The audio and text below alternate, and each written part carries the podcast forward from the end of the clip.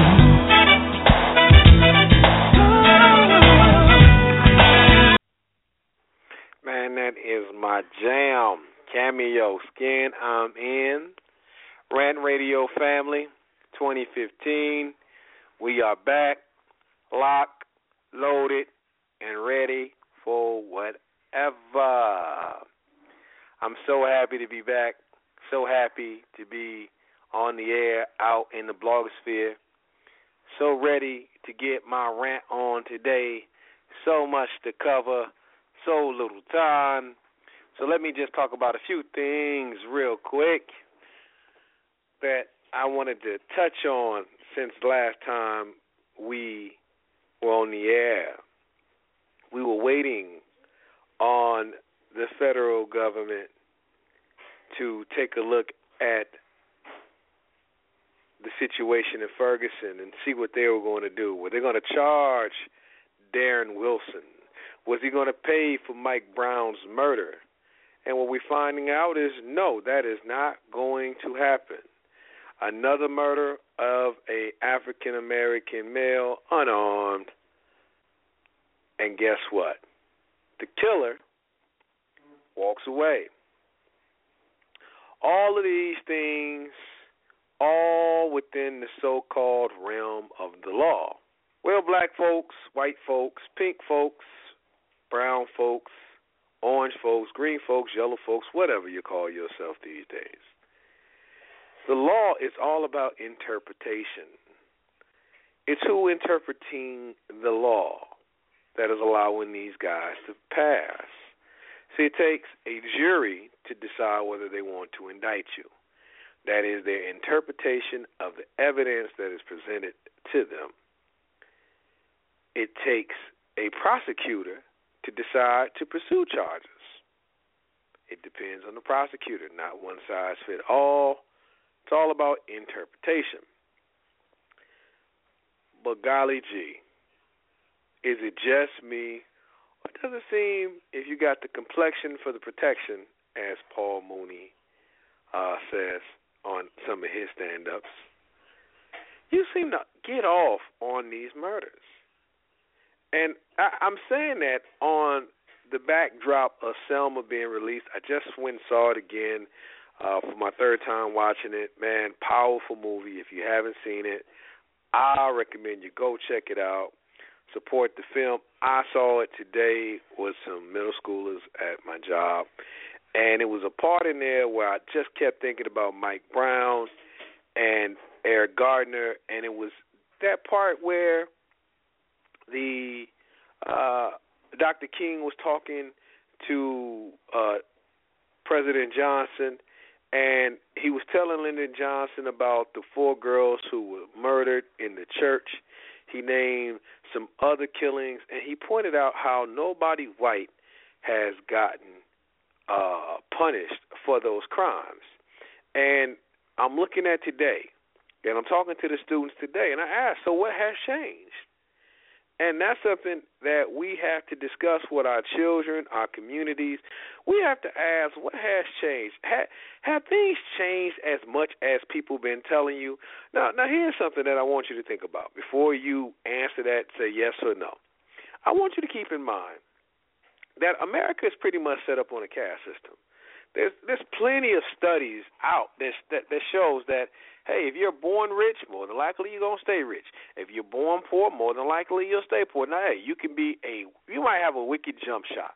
And that wicked jump shot might be able to get you some cash. You might have a mean left hook. Hey, that left hook is gonna get you paid one day, hopefully, if not in prison. You might, you know, hey, can cut, got great vision. Hey, you could be a running back in the NBA. I mean the NFL. It's gonna get you a five year contract. You're gonna make uh, seven figures easy. But then again, those slots are only for a select few. Everybody isn't lucky enough to get in those positions. Even some of those guys who get the money, they still die broke. My point in bringing all this up is if things got so much better, how come systematically we're still in the same position? With a black president, a black attorney general, ask yourself those questions. It is time for us, and I'm talking about African Americans first. We need to be critical, not only of ourselves, but we need to be critical of this system and those who look like us that are in positions. There is no Adam Clayton Powell's sitting in on Congress. They, it, Barack Obama is not Adam Clayton Powell. I'm just gonna keep it 100 with you. He doesn't relate, and I know people don't like me saying that, but hey, look, the brother grew up in Hawaii. How many black African Americans do you believe was living on a, living on Hawaii that he could relate to? He was raised by his white grandparents. That's not a knock on Barack Obama, man. That's just the facts. You can't expect a man to make effective change in things that he ne- ne- didn't necessarily have to go through. The burden is not on President Obama. That's still on us. That that rap that's laid at our feet. We have to be the ones to make the effective change that we need. Our children need it. Our families need it. And I'm to be 100 with you. I'm not using that term communities anymore until we get our communities built. We don't have communities. We don't have communities. That that is a uh, uh, that is an error on our part to keep using that term. We don't have communities. We don't own the corner stores anymore. We don't own the cleaners anymore. We don't even own the laundromats anymore. Those, those things are owned by other people. Oh, you say you got a washer in your house? Well, even if you got a washer and dryer in your house, hey, look, the little Asian lady does my feet too. I'm just want I just want to keep that real with you. There's things that we have to look at as African Americans that we have to do for ourselves. It's not to knock any other groups, it's to just put the focus back on us. We have to get serious. We have to get serious in this day and age. You can't knock anybody else if you don't want to contribute to the work and do the things that it's going to take for us to be successful. That's one thing I want to talk about. The other thing I want to talk about is if you've seen the movie Selma, and you know that we just passed Martin Luther King holiday last week. How in the hell did you go see American Sniper? I'm trying to figure this out. What this thing that we have going on here, uh, this this bipolarization of how we feel about Dr. King. Do we love him or don't we? I mean, because if we love him, I don't see why on his birthday, the weekend of his birthday. Oh, come on, man! You went and saw a sniper movie. Dr. King was killed by a sniper. Hollywood could have put that movie out at any other time. They could have put it out two weeks after the King holiday. They could have put it out one week after the King holiday. Why did they chose to put it out when they did? The fact is, they put that out because they. It's always that reminder. See, you you want to feel pro black, pro your people, but then they always remind you about how warm and fuzzy you feel with fitting in. And it's a game that they play with us mentally. And look, we all fall victims to it. I remember once I saw uh Khalid Muhammad. He was speaking here and uh he was talking about how he was even getting caught up walking down the aisles during Christmas time singing the Christmas carols. And that's what white supremacy does, man. It just it's not just about systematic oppression. I want to tell if you're white and you're listening to this show, listen, black people don't hate white people. I wouldn't even tell black folks I don't hate white people. Subconsciously we love white people. Subconsciously we love everybody. To keep it real. That's who we are as a people. Black people love everybody. You know Dr. King says? The rising tide lifts all boats. He's saying that because he knows if we get where we need to go as a people, we're not going to keep that information to ourselves. Look at our culture now. We can't wait to give it to an Iggy Azalea, the Southern rapping Australia. We can't wait. We can't wait to have Macklemore, you know, do what we do. It's like a sister with a big butt. You ever see how some brothers get they get geeked to see a white boy liking a sister with a big butt, or being with a sister with a big butt. That, that, I, I'm I'm telling you, that's just fact. Some sisters get excited when white women love brothers. I don't know why. It be single sisters most of the time. Don't make sense to me. But they seem to egg it on. I can't find a good black man. What is the reason why? But my point is, we are not ang. I ain't gonna say we're angry. We don't hate anybody. We don't. But at the same time, we need to get focused about what we're serious about. Okay, American Sniper's out in the film, in, in the theater. That's great. Go see that after you go and pay your homage to Dr. King. You don't have to watch the movie Selma to pay homage, but pay homage to Dr. King. Don't see it on his birthday. Don't release that on his birthday, Hollywood. Those are the things that we should be upset about. Not the fact that Selma didn't win an Oscar. Saw the movie three times. Liked the movie. But I didn't want nobody to necessarily win an Oscar or to win an Oscar. Either which way, the, it's all subjective. A, B, black actors and actresses who win the Oscar hardly ever get other roles. Right? When was the last time you saw Mo'Nique in a motion picture? After Precious. Look at the roles Jamie Foxx had to take after Ray.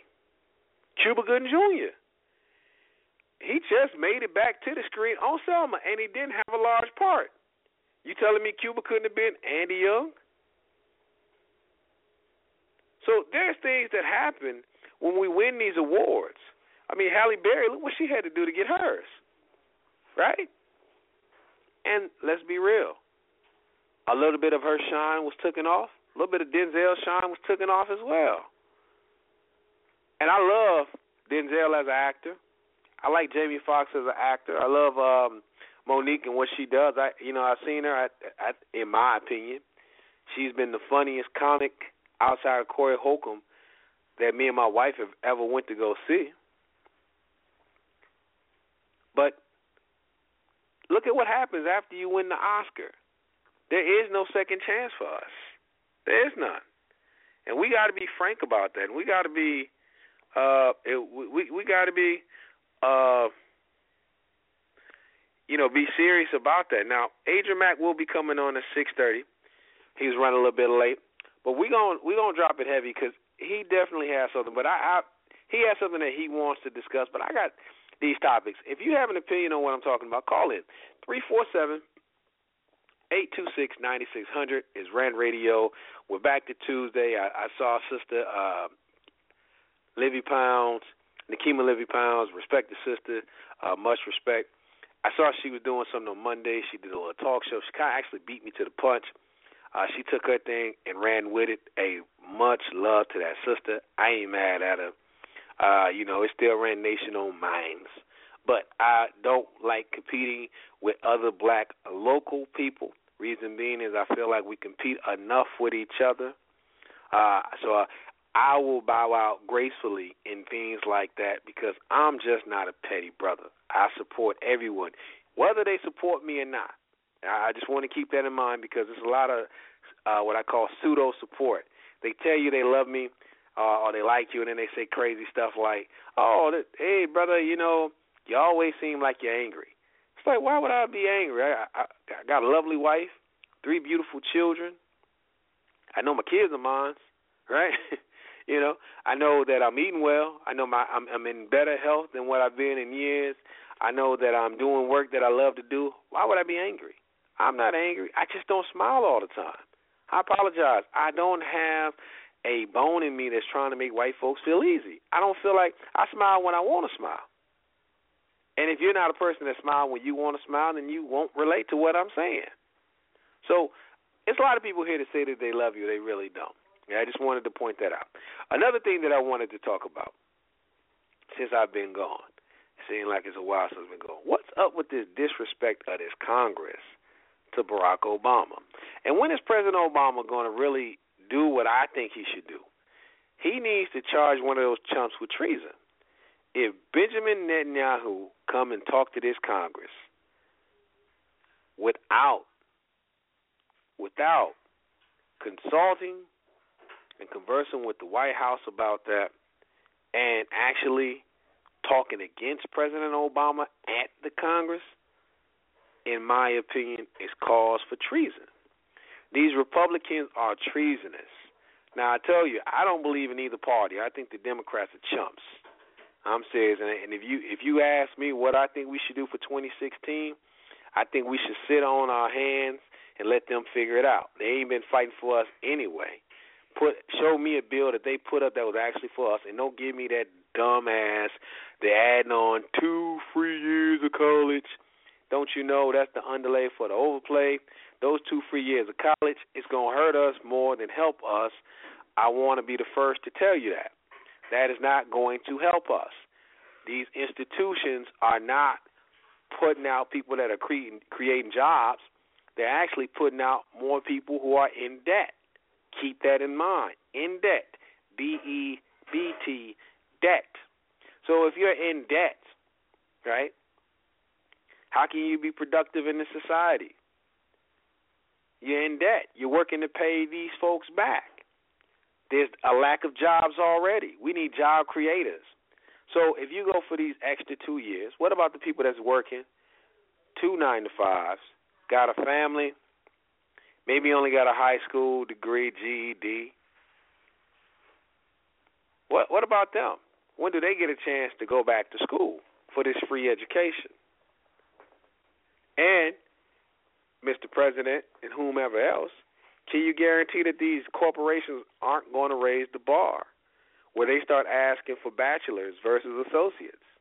Because if they ask for associates and you got to go and get two more years, which one you think is more expensive to get, your associate's degree or your bachelor's degree? See, when you figure that out, then you realize, man, it, it's just another trap, another ploy, and these are the things that we have to be vigilant about. We have to start doing for self like I said, it's a lot that, that's been going on uh, since the last time I got on the air, and I really wanted to point that out. Uh, I know something else I wanted to talk about. Let me go to a break. I'll be right back. You know what? I know exactly what it is. I'll be right back. Give me one minute.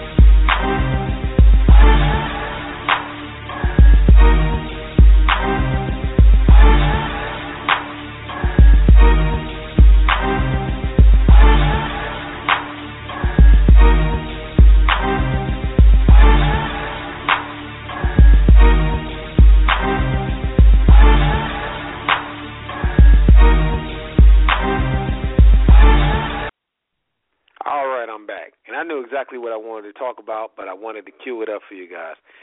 If you haven't know or you haven't saw it, I've been, you know, checking out this show on Fox. It is called Empire. Brand new show, interesting show. I've been watching it um very crit with a critical eye because I'm always interested with these new TV shows to see how they're portraying us as a people and seeing if we're living down to the stereotypes. So we got about nine more minutes before Brother Adrian call in. So let me let me ask you guys this question: Do you find it funny out there, rent uh, family, that we got this television show called Empire? It comes on. Educated brother on the show. He's the middle child. He's married to a white woman the white woman is actually uh, coercing or supporting him in the attempt to take over his uh, father's record label, Empire Records. Um, she is actually, in my opinion, I think she's being marketed well to uh, black men in this country. That hey, you need to get you a white woman. I mean, hell, she she gives head with a billboard. Not only does she give head, with a billboard. She doesn't even care if the husband is cheating on him or, uh, or cheating on her uh, with a uh, another uh, woman, as long as she gets the same service. That's what I'm noticing with the show. That's, that's one thing I picked up. The other thing I picked up was the oldest son, who is the most talented son, is gay. Now the reason why I noticed this is Lee Daniels. If you don't know who Lee Daniels is, he's the brother who uh, uh, directed uh, the movie um, the Butler, which I thought was a bunch of garbage. But he, he directed The Butler. He's had some negative things to say about black women on welfare, da da da da. The brother's gay, and in this show, he shows a strained relationship between uh what's their brother name? Terrence Howard and his oldest son. Show one time where Terrence Howard was willing to put the young man in a dumpster it's the portrayal of the black father who is this power hungry cat who hates his gay son just because he's gay. He does extreme things to his gay son just because he's gay. Doesn't try to understand it. Then you have the role of uh, Taraji uh, P. Henson, one of my favorite actresses, and pleasure to the eyes of all time. Taraji on the show is a mother fresh out of prison. She doesn't care about the well-being of her youngest son, uh, want to be inspiring thug gangster rapper, which is also a stereotype. Uh, she doesn't care about her middle son, who is uh, trying to manipulate not only her but the rest of the family, uh, or even really cares about the gay son. She just wants empire back after being gone away for prison for such a long time. Uh, she doesn't get out with any of the maternal instincts that you know and I know that black women have. Instead of her trying to get her family back together and get to know the children that she left behind while she was incarcerated, they have her on this show acting the fool. And what trips me out about this show is the portrayals and how we're coming across in the eyes of Lee Daniels. So I wanted to read this about Lee Daniels for you. This is this is what I find funny. Uh, he uh, has an interview on MadameNoire, and he's talking about his uh, gay boyfriend, and he talks about how their sex life and how um, the relationship, how he's uh, so product, he's so protective of the young man because Lee's 55 and his kid is 33 and They've been together five years, and blah blah blah blah blah blah blah blah blah. But my point is, if you got a show and you're gay, I listen. I'm not knocking Lee Daniels because he's gay. That's not my cup of tea. I'm not uh gay. I'm not against anybody gay. But what I am against is anybody that's bashing my people. Don't bash my people to make no point. Don't put on no spook show on Fox, making us look foolish and making us look less than, so that you can prove your point to white America that you think black people are homophobic. Here's what Lee Daniels and others often forget. you go into a plethora of churches in the black community. It is plenty of gay folks who are in the choirs and uh, are clergy members of the church, and people have known for years. The the whole thing is, hey, just keep what you're doing to yourself, and we'll keep our opinions to ourselves. The old saying that we live by. If you don't have nothing nice to say, don't say anything at all. That's what black people practice. That is our practice. That is something that we believe in. So for Lee Daniels to come up with this show, have all these stereotypes about us, uh, portraying this white woman as a ride or die, uh, the two black women that are adults in the show, all the black women in the show, they either seem like they're money hungry, they're stupid, or they're just whores. And the three sons in the show is I mean, like I said before, you got one. The youngest is, is a thug rapper who doesn't think before he speaks. You have the middle child who is gay. No, no, the oldest child is gay. Then the middle son is a well-educated brother who uh is in love with a white woman. And oh yeah, and by the way, he's bipolar. So it's it's an interesting dynamic. It's an interesting show. I'm not telling you not to watch the show. I think I honestly believe that we need to watch shows like these.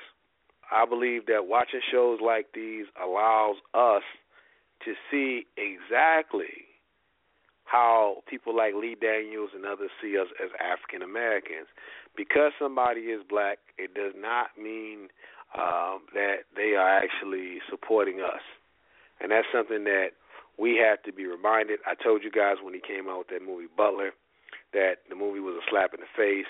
They made up this crackpot uh, character in where he was the Black Panther, and Oprah slaps him in the face as one of the uh, sons of the original uh, character uh, in real life. That that that guy never existed. They added that in there. When she slaps the uh, Black Panther because he's talking about the butler, and then Oprah says, "Oh, and don't you forget that he sacrificed so much for you. Man, listen, anybody that's going to the White House serving these people tea, they ain't sacrificing nothing for you. And I don't want you believing that. I don't want you teaching that to your children. That is some BS. We have to realize some of us do what we do because we're just trying to get paid and keep a roof over our head. Ain't nobody stripping down at Augie's because they're trying to save the ghetto. If you believe that, I got some beachfront property in Brooklyn Center here that I want to sell you. That's just not happening.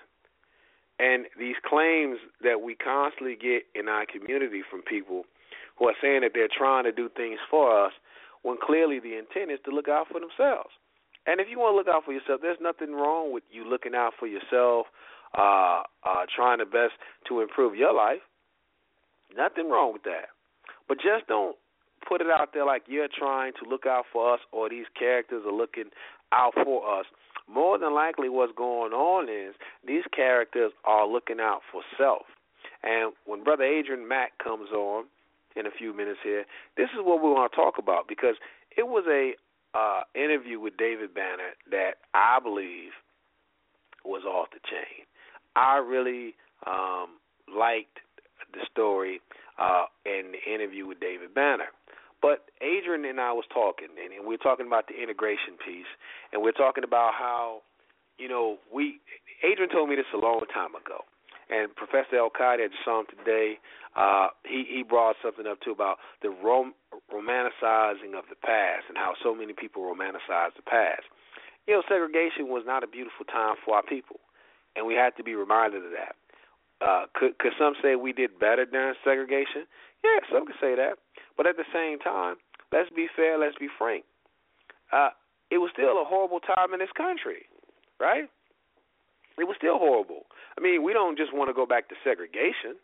Well, whatever it is that we do, we want to be elevated to whatever wherever we are, whether it's integration, uh, segregation, whatever you want to, whatever you want to call it. At the end of the day, we know that our people need to have better and do better. So that's not the catch. But but Adrian was pointing out some uh some some serious serious things in his blog piece.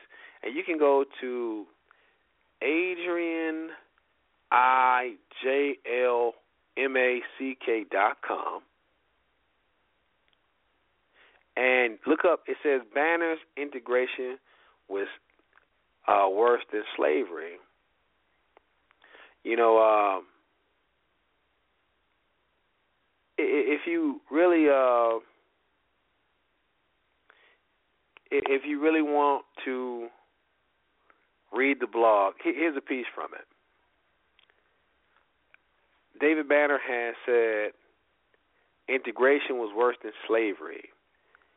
If you look at the stats, black people didn't start treating each other the way we do until integration. Adrian says he don't know what stats he's referring to, but this couldn't be further from the truth. He said, I don't need to purport the harsh, violent reality of slavery. The data scripted in numerous scholarly research and narratives convey this reality.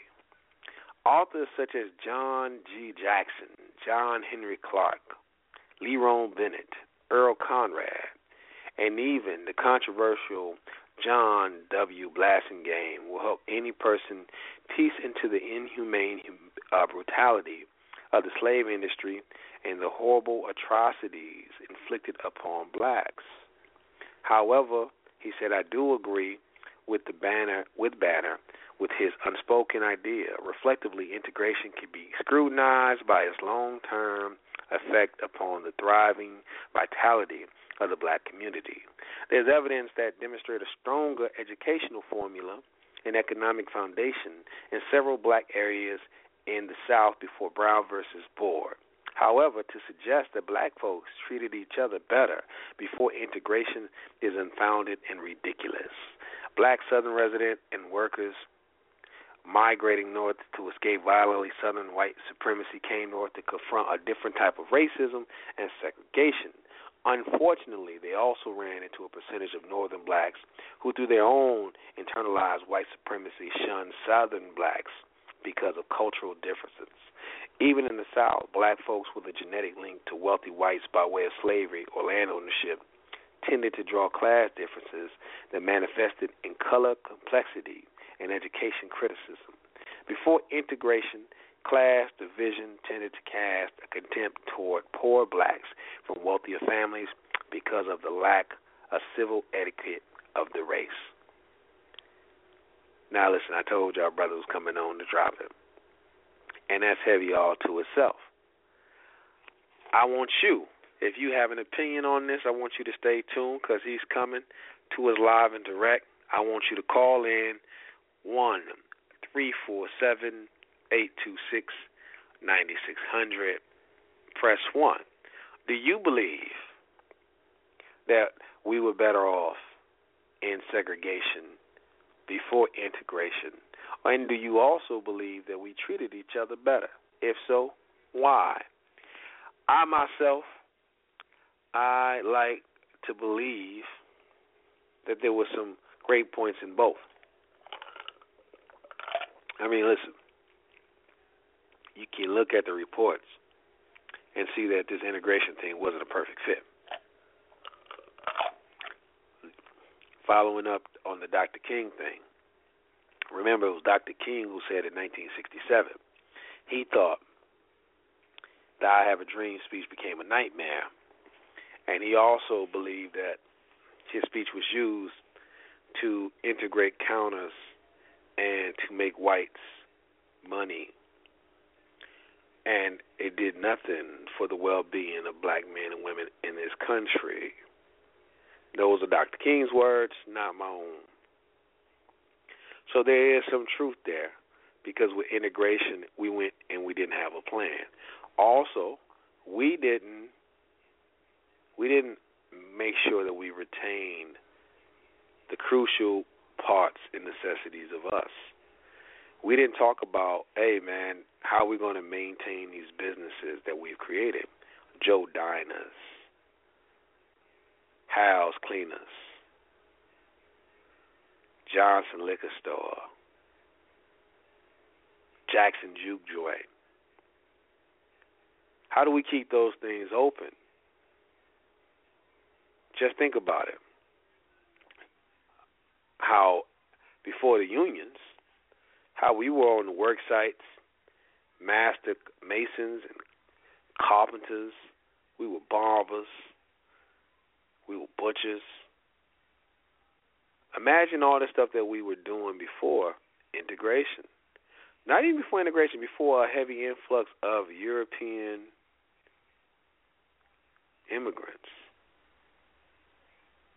You know, when you have uh, your white friends who tell you that their grandparents didn't own slaves, they were immigrants, you should ask them when. And so, when did they come over? Did they have a union job? Did they take some union jobs from brothers and sisters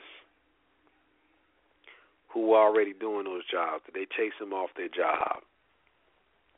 Did they help redline the communities? So if you were a poor Mississippian moving up to Chicago during the Great Migration, that they made sure that you could never purchase a home for yourself. These are the things that I would personally ask. Ask them those questions. These are some serious questions to ask anyone who denies white supremacy, racism, or just simple prejudice. Those things are the things that kept us out. So when we talk about is integration better than segregation, in my opinion, I think we need a hybrid. It's hard in a global economy to say what you're going to do by yourself. Everyone's linked up, whether it's Facebook, Twitter, um, you know, the Nasdaq, what have you. All that's global. Everything is global. Everybody's interacting with each other. The only people who fell behind in that interaction is African Americans. And I'll say this again. I, I want to make sure I say this as clear as I can because I feel like when I say this, most times it is misinterpreted. I'm going to say it one more time. Our biggest thing is we have the largest amount of immigrants from the diaspora, African continent, and you know throughout the diaspora than ever before. Where Africans are moving all uh, throughout the world, but we're not putting together a plan. We need a game plan. We need a game changer. Can we change poverty for ourselves first? Can we use the power of our influence to merge with the access to natural resources with our brothers and sisters who live on the continent. That is how we change the game.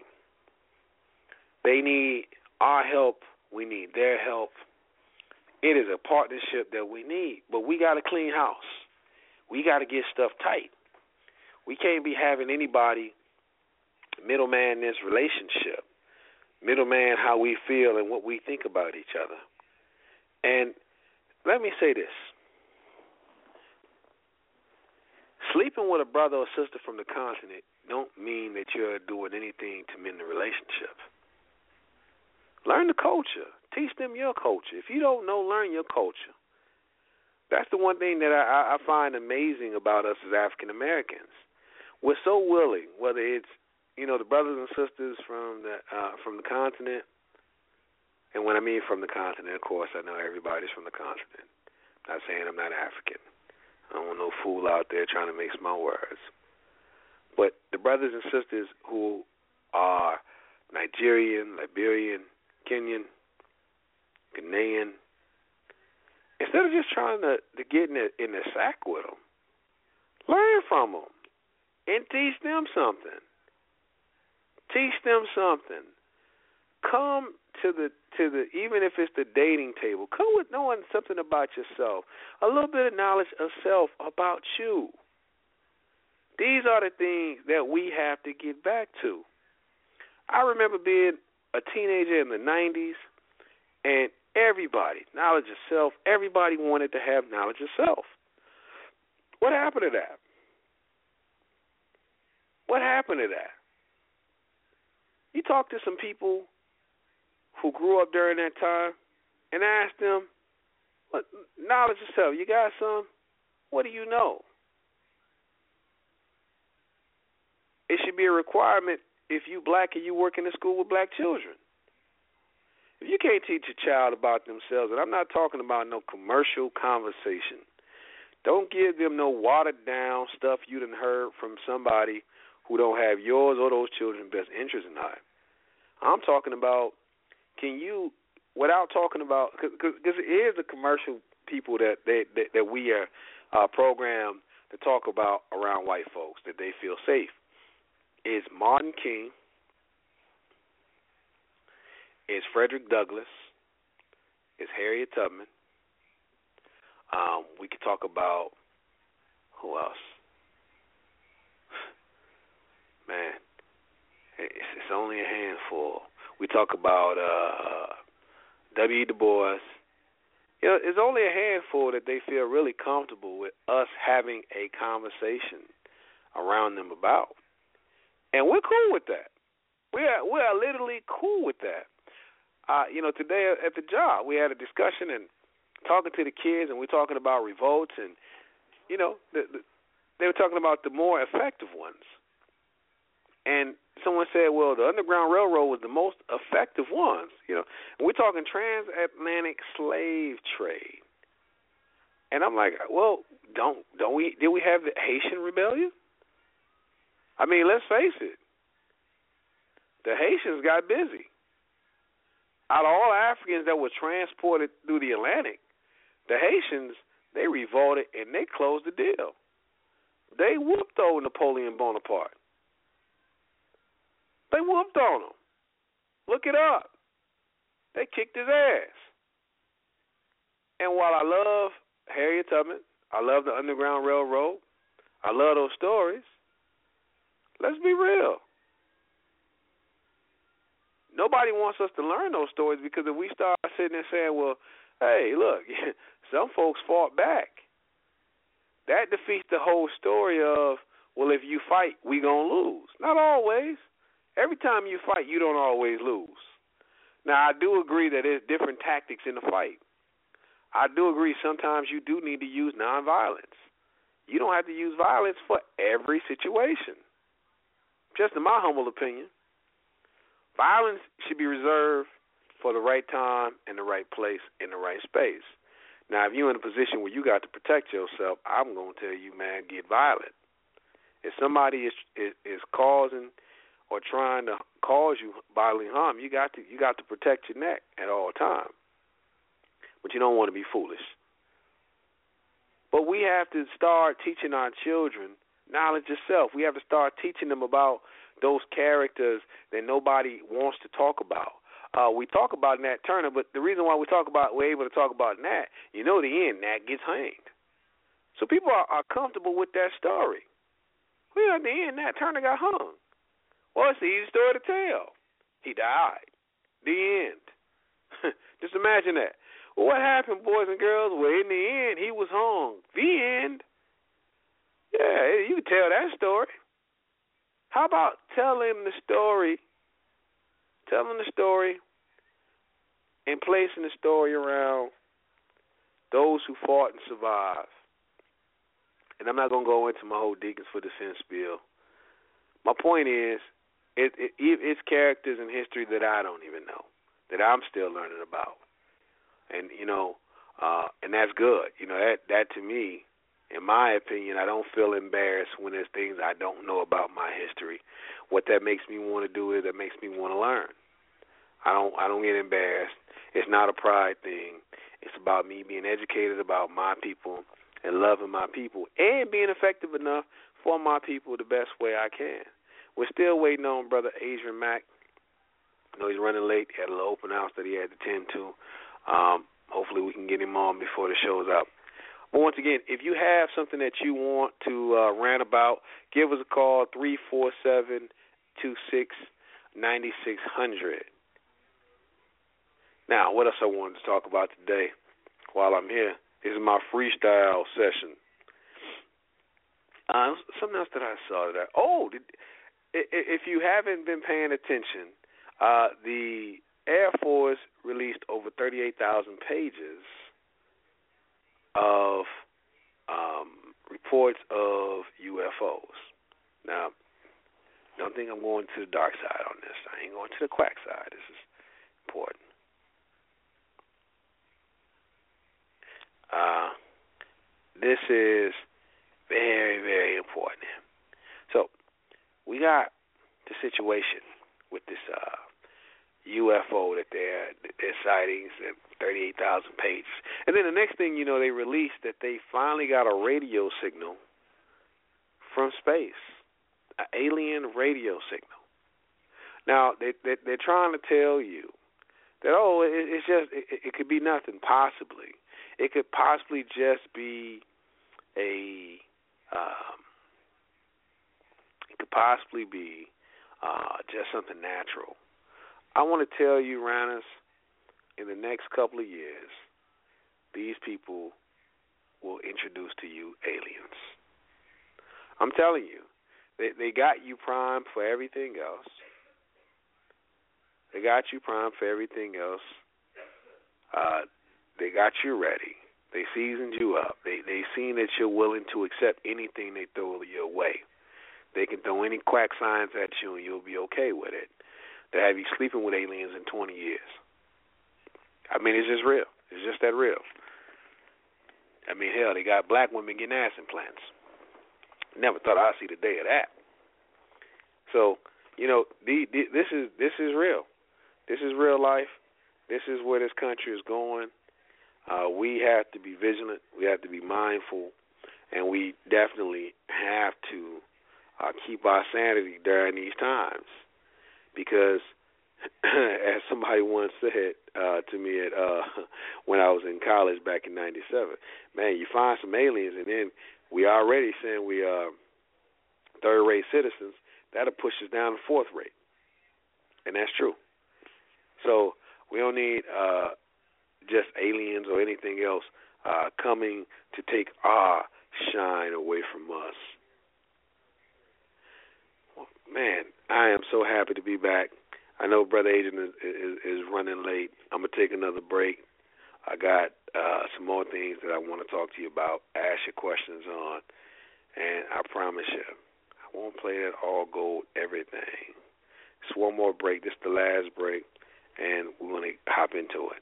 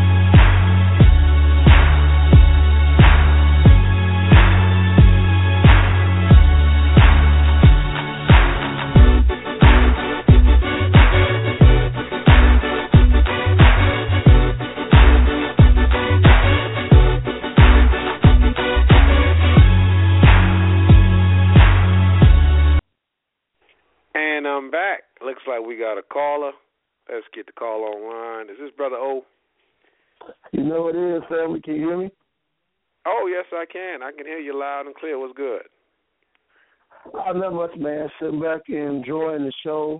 Um, you, you talked about a myriad of, of different topics. Uh, you know, I probably got a opinion on each and every single one of them. Uh, I mean, enjoyed the show. I was really waiting on Brother Adrian. I didn't want to really step in until he got a chance to to say his piece, uh, say his piece and speak. Uh, but you did open it up to how you feel about certain things. I wanted to just put my little two cents in. Oh, definitely, brother. Hey, man, go ahead and get down and do that. Well, I, I, I, you, you touched on so many uh, amazing topics. Uh, I, I think one of the bigger questions that you asked was about the the myth and or truth, depending on how you look at it, of how the black community uh, was or was not better um, before uh, integration. Um, right. My mother was in Alabama, in rural Alabama during that era, and uh, she always said that, in her opinion, that she felt that we lost as much as we gained. And mm. I, of course, I wasn't alive during that era, but one of the things that my mother told me uh, from, from her vast experience during that time period is how we didn't really have a plan of attack once we integrated. She grew up listening to uh, Jackie Robinson playing baseball on her father's knee on the radio. Uh, she grew up in an all-black rural community for the most part. Um, right. And she said, you know, once we got that chance to integrate, a lot of us left for what we thought was greener pastures with no thought process of maintaining our own. Um, to this day, she says that education-wise, African American children should be taught by African American educators from kindergarten through uh, eighth grade. Her theory being, and I share this opinion, that um, you put a kid in a school system uh, set up to see him lose off the rip with white faces all around, uh, they're just going to perpetuate what's already going on.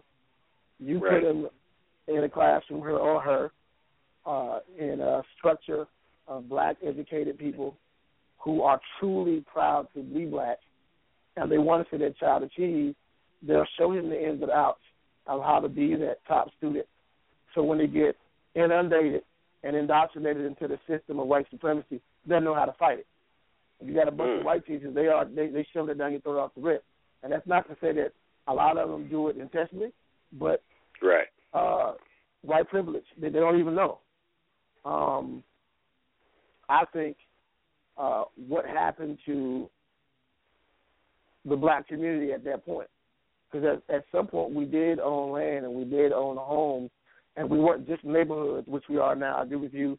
It was no longer saying community. We're just neighborhoods now. But back then we actually had community. Now, right. As far as David Banner's opinion that we treated each other better, I, I don't necessarily agree with that one because there was crime amongst each other already.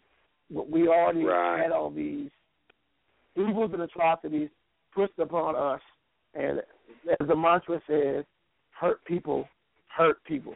So there was already That's a right. lot of self hate. There was already uh, our, our skin issues with light skin, dark skin, which perpetuated itself from the field Negro and the uh, uh, house Negro. We had all those right. inner, inner, I guess, intra, intra issues, as it were, already, and we, we right. didn't really get that hump. But what what I hated was that any thought process of us being a united front kind of got torn asunder, and now I feel like we're Humpty Dumpty. Um, we try to get all our pieces back together, and there's some of us so far gone to the left that are asleep. They don't want to wake up, and then there, there are those of us who feel like we're conscious and we're enlightened, but we don't want to be patient and, and wait on our brother and sister or feed them knowledge. We want them to be where we are right now this second, and it all, right. I guess, contributes to where we're at right now. And right. it took us a long time to get to this period of where we are right now. It's going to take us a long time to get out. But what we got to do now, in my opinion, is to educate those that are willing to learn and listen now, and then right. spread the truth to our youth. Um, bridge that gap where the old folks stop talking to the young folks. We got to reach back to our peers. And we have to reach to the generation coming directly behind us and the children that are yet to come, because that's the way we're going to triumph it. I'm not saying it's too late for adults our own age or even older people who might view the world a little differently, but the plan of attack to really overthrow white supremacy, in my opinion, has to start with the youth. Um, Hmm. I read an article today, well, after I saw a video that had an article attached to it, and um, it was uh, Sway in the Morning with Eve and Jill Scott. And Right. um, the Iggy Azalea situation came up. Um, white people have always appropriated um, what we do best, and Right. we do take a, a, a kind of sick, twisted pride in a, in, a, in, a, in a white guy that can quote unquote play basketball and have hops, or a white defensive back, or a white R and B singer, and Right. taking nothing away from that mistake on our part. Um, let's let's enrich ourselves. Uh, to me, I, I've never listened to an Iggy Azalea song. I knew of the Azealia Bank before her, so Right. I didn't give Iggy Azalea that much of a chance. And everything Right. I've heard about it to this point has been negative. I've I've seen on the internet, I've, I've seen a lot of young quote unquote white people talk about how much they know hip hop.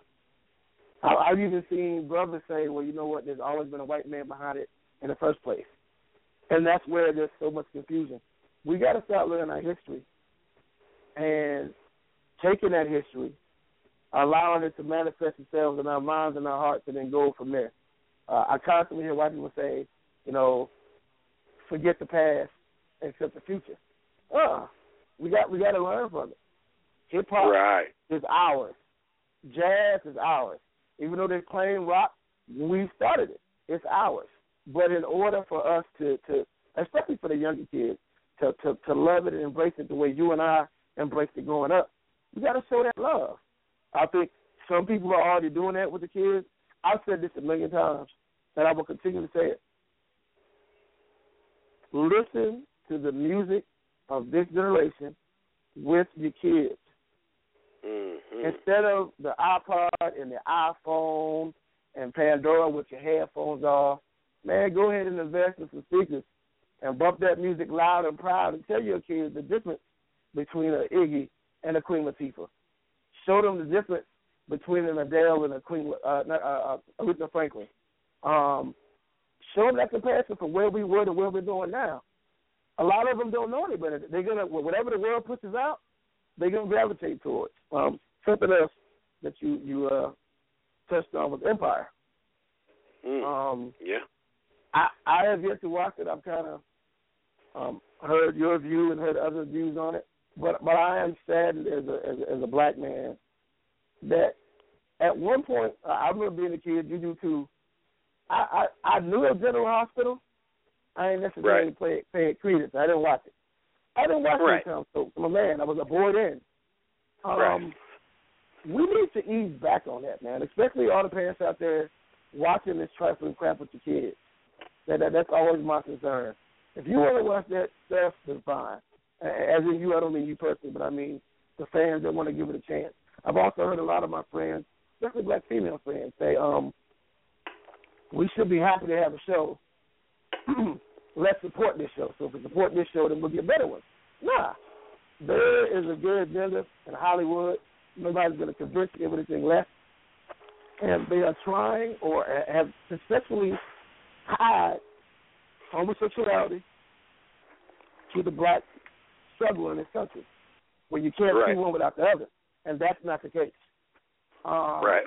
We need to fight for better shows, and my thing is, is, is rating is where it's at. Where, where it's at. Everybody's on Empire. We need more positive black shows. I I haven't watched Blackish. I'm gonna give Blackish a chance. It's not Empire. Um, you know what? We really need to turn on the that? TV and open the book anyway. to be totally honest. To be real, to be real. Um, something else that I, I would like to, to broach um, okay. With, with, with the Super Bowl coming up this Sunday. Uh, it, it, it, it's how we view our athletes and, and our Mm. superstars. And I, I'm not, I'm not saying shed tears for them, but I think a lot of times uh, in, in our own community, we forget that they're people first.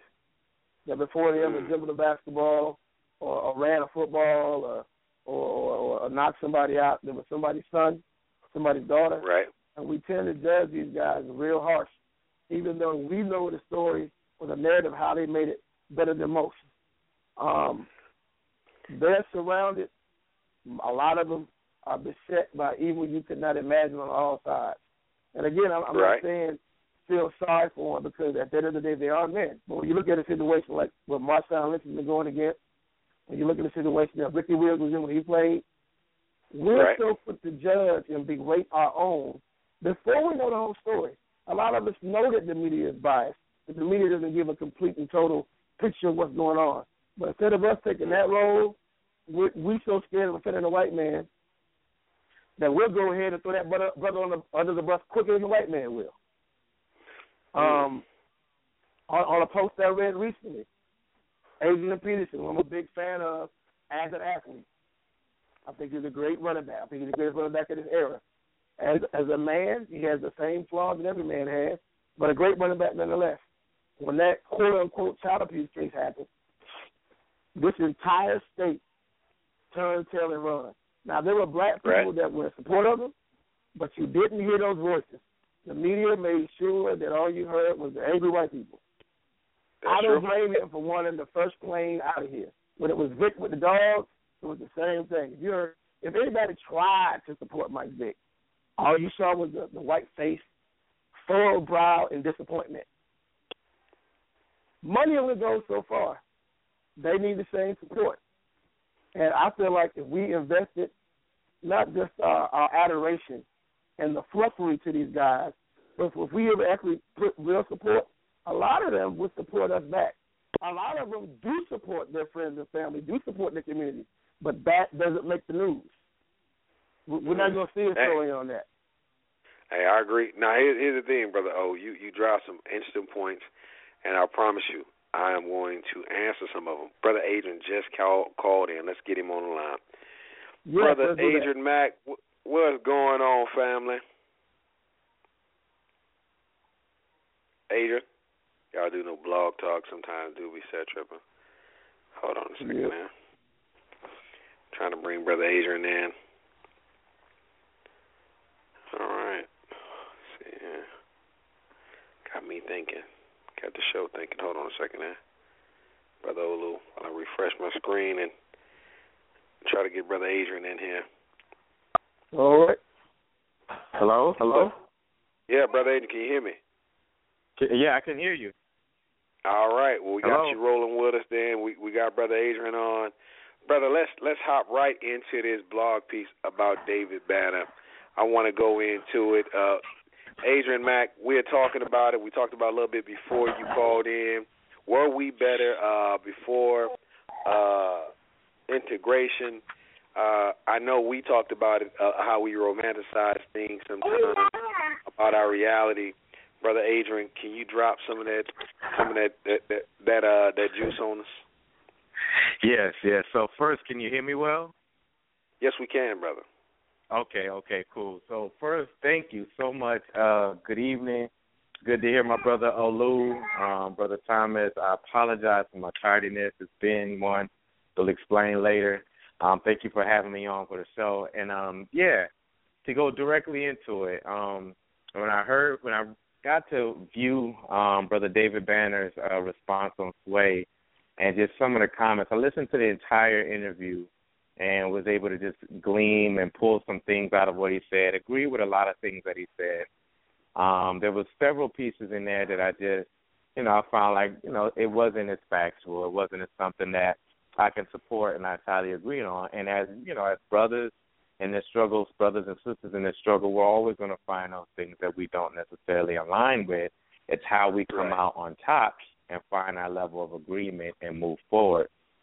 But I decided to just kind of respond on my blog um, to a few things that he said, and particularly about um, us uh, integration being worse than slavery, and several comments that he made uh, about black folks' experience before integration, um, and whether or not those was actualities or if it's just kind of some presumed things. And like you hit on, um, it's it's natural for us to cre- in the process of us creating our own narrative of our history and defining our own experience in this country without having full facts and full visceral experience we tend to romanticize what it used to be like we tend to glean some of the stories and some of the experiences from our our elders our uncles our grandparents and not in, have the in the story in its in, entirety and we tend to just beautify just the positive aspects of it. And I think that's a good thing when we're passing down legacy,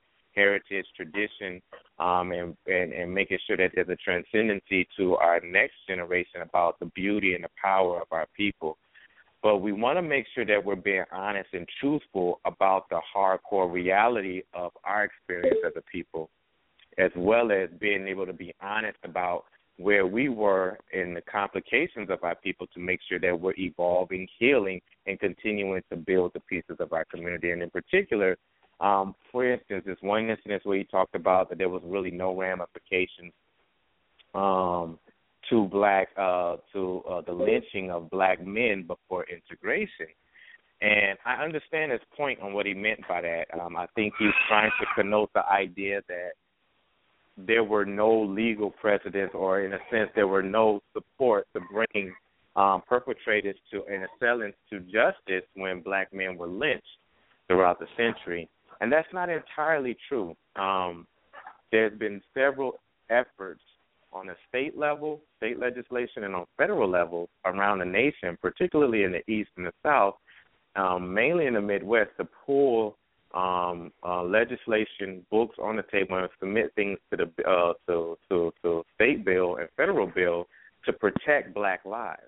You know, first and foremost, um, several senators and Congress people use the Fourteenth Amendment as a protection clause to um, protect Black men. Two, there's right. been numerous research by numerous uh, people in that time. Particularly, I want to pick on Ida B. Wells because she spent her entire career fighting, researching, and advocating for the injustices of black men being lynched by white mobs.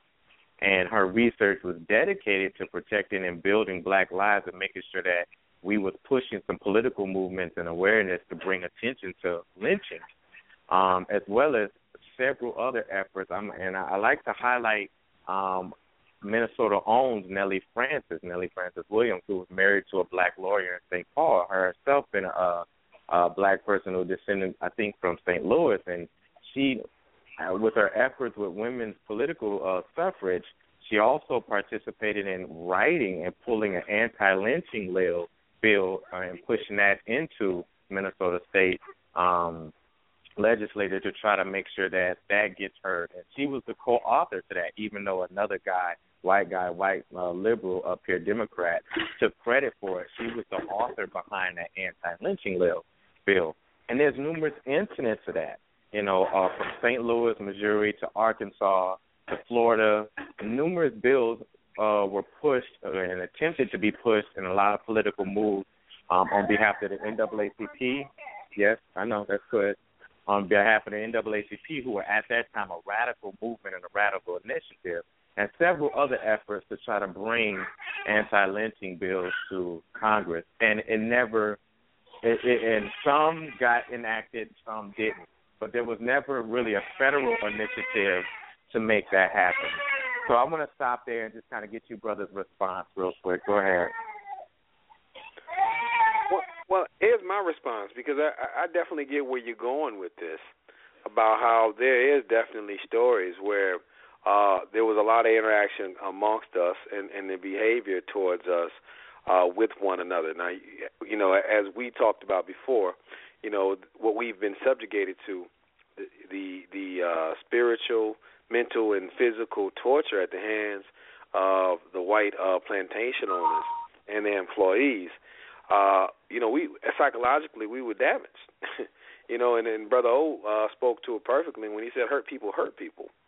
So there's no way that we should be thinking coming out of that with all of the gains that we made, uh, trying to uh, pledge ahead, uh, you know, forge ahead in this country, we also have to be reminded that a lot of stuff that we were doing was in replication of our oppressor. And if we're replicating our oppressor, who are we going to be taking out our violence on? because we couldn't take it out on them. That would be on us. So I I definitely get brother Adrian uh where you're coming from uh with that.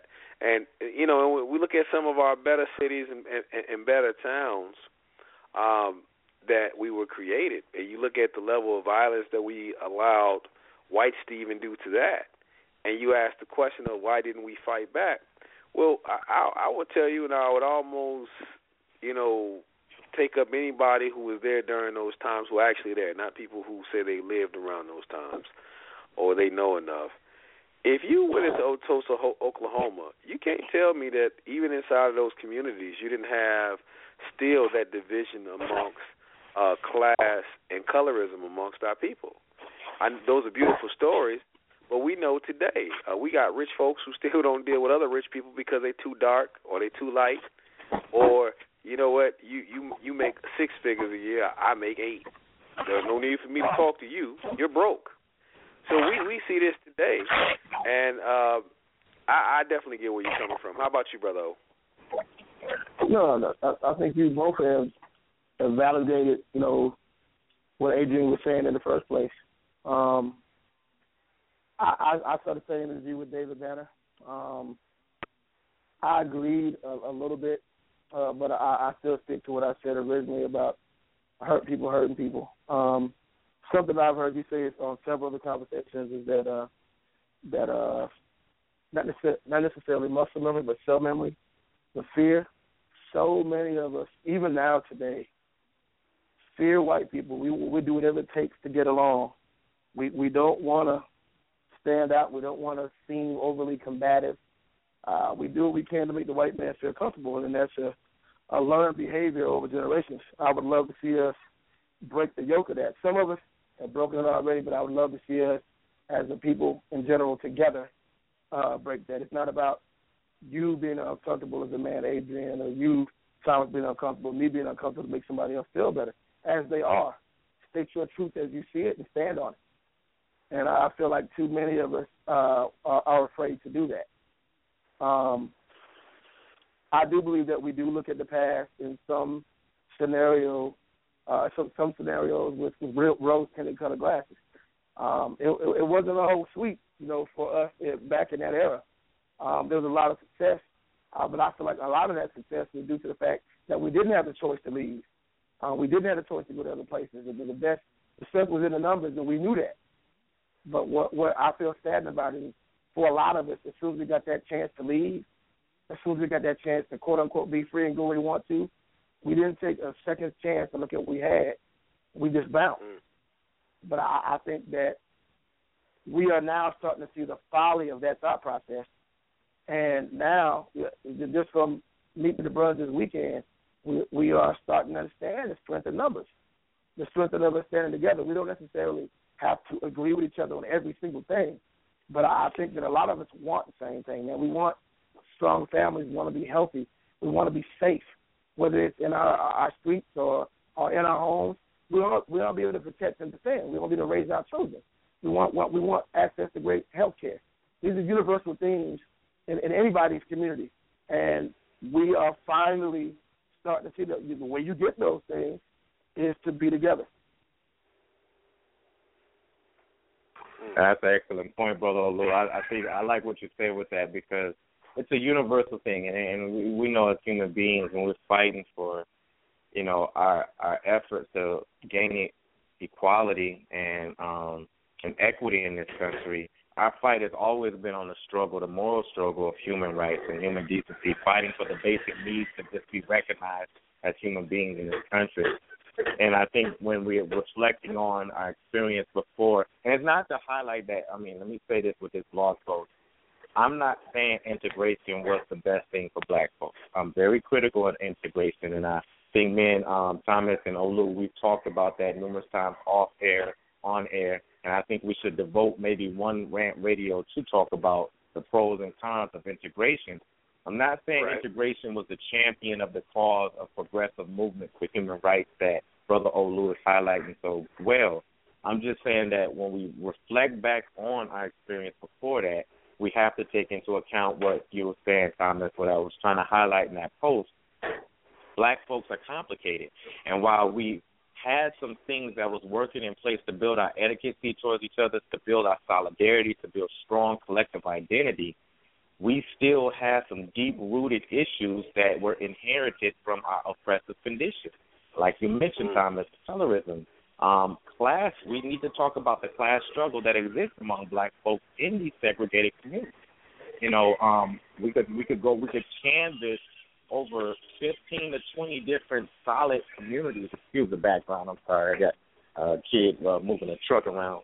Um, we can canvas over 15 to 20 different solid black communities that were um, really building off of the agrarian industry during the late 1800s to the early 1900s that built some type of economic empire that was sustaining black businesses, black families.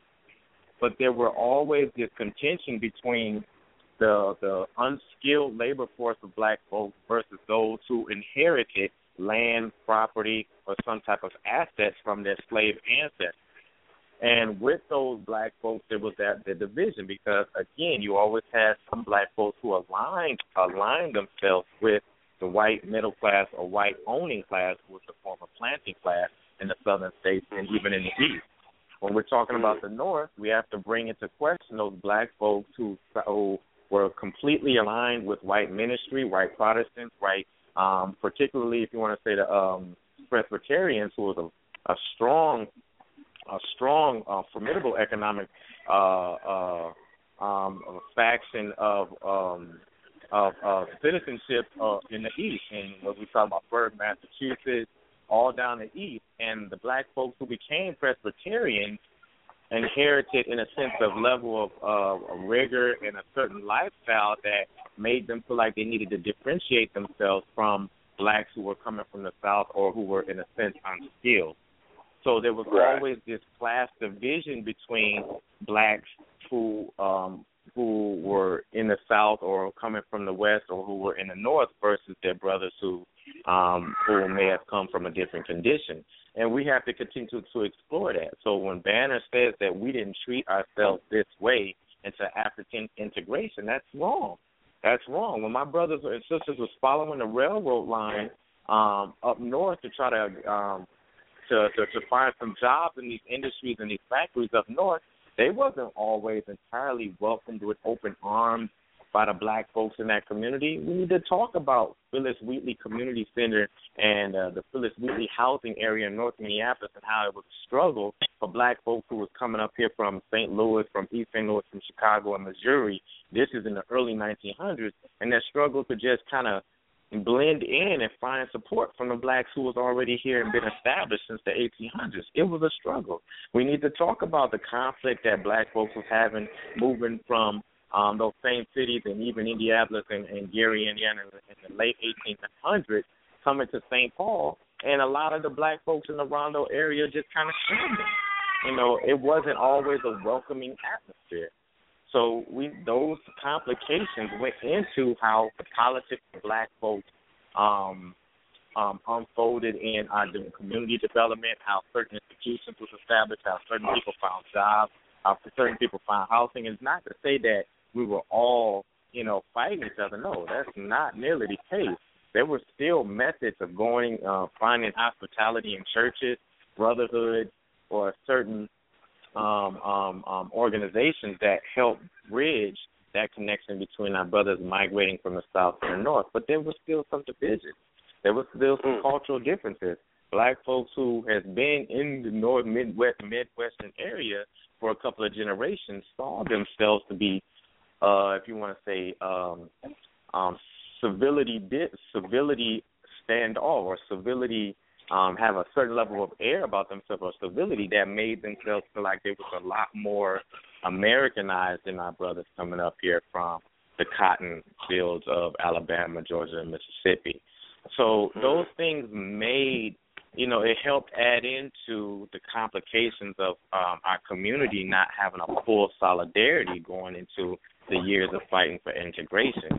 So once integration came about, it, you know, that stuff speaks into why certain people were able to take advantage of the little uh, opportunities that open up with that legislation versus uh, the masses, critical masses of black folks being able to um, reap the benefits of, uh, of segregation or integration. So, you know, it just contests some of the realities of what Banner just assumed is real. You know, we were comp- we're complicated people. No, that's no, that, that's real, and, and those complications, in my humble opinion, I think that those are when we kind of use things when we when we make broad brush uh, comments about situations, we kind of leave out those complications. It's never, you know, uh, as we all know, there is no absolute in any statement most of the time. You know, if you say all people or most people, uh, you know, what does that mean? You know, all, we know it's never 100%. We say most, most of what? Most of the people you know, uh, most of the people uh, in your community, uh, most of the people in a certain state uh, or a certain region. Doesn't mean that it's all the people in a certain ethnic group or what have you. So we have to, uh, or the majority of those people, uh, that those statements are sometimes used, and you know, like what you did, you you came back with the facts. There's no one necessarily there to challenge the facts because let's face it, in our community amongst our people, whether it's Sway in the morning or it's a host of other shows, people are not historically inclined. They don't necessarily research the facts. Uh, they don't necessarily uh, uh, challenge their hope, the guest, or what have you. So I definitely uh, get where you were coming from with that. Now, here's something else that I wanted to talk about. With that, we have talked time and time again about things that we need to do as a community, privately. Me, you, brother O, the other brothers, we've had our our massive bills, and I'm looking forward to the one in February. My thing is this: what knowing what you know, Adrian, about segregation and integration.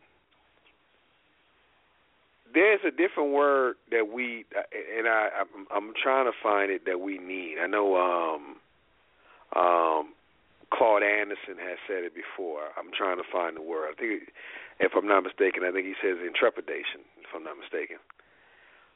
I know, uh, Brother Adrian, that you believe that we all fit together in that cabal. Could you kind of explain how we all, whether it's black, white, or what have you, how we all work, how we all fit together in this uh, global economy as well as this global world?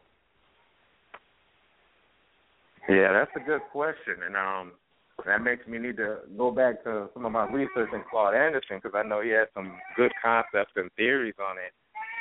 You know, um, our history, regardless if we focus on building an effort to collectively align as many interests as possible amongst black folks, our history won't allow us to separate ourselves from the struggles of folks in Haiti, from my brothers right. in South America, from my brothers in Brazil, from my brothers in Nigeria, Liberia.